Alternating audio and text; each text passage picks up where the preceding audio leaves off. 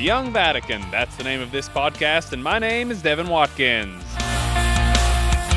It's day 13 at the Synod of Bishops going on here in the Vatican. A lot's been said, but what work's been done? It's important to share our stories. That's Safa Alabia. He's a young Chaldean Catholic from Iraq.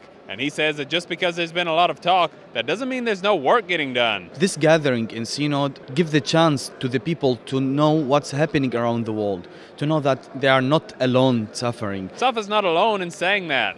One priest at today's briefing said bishops are listening to plenty of poignant stories. He says they'll take them home after the synod and share them. We have to pray for each other. We have to support each other. Safa says this isn't just an idea. Real work needs to be done. We have a lot of places in Iraq are destroyed, especially the Christians villages in uh, Nineveh plain towns. You know, the Christian number was one and a half million at 2003 and now it's only 400,000. This is miserable thing because it's our land. The Christianity in Iraq is from the first century. He's right. Christianity reached Iraq not long after Jesus rose from the dead. Thomas the Apostle supposedly went there and converted the Assyrians in the first century. Iraqi Christians are their descendants. It's not possible that one day we said, oh, there were Christian in Iraq. No, the Christian have to be in Iraq and still in Iraq.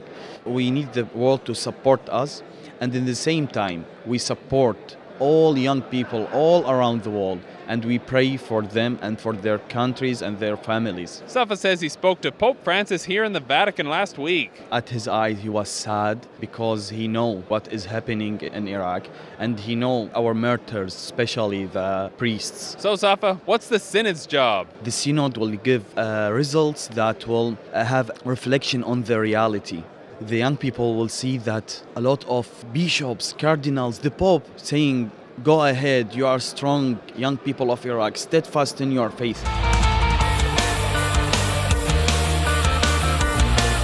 Iraq isn't the only country where Catholics are outnumbered. There is 1% of Catholics in Russia. Sometimes they ask you, You are Catholic, why aren't you normal?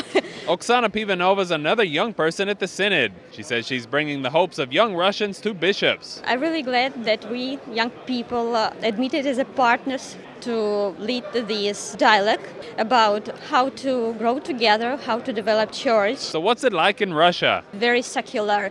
There are no religious groups at schools, universities. So, the main challenge is how to uh, keep being actually Catholic uh, without losing your faith, uh, how to communicate with other people, to be understood, to be seen as a normal person. Actually, Russian young people are very spiritual, very deep in their faith because of these uh, challenges.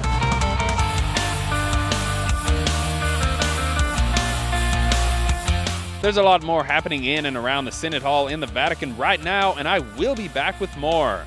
Please join us on Facebook or Twitter at Vatican News. I'm Devin Watkins, and this is The Young Vatican.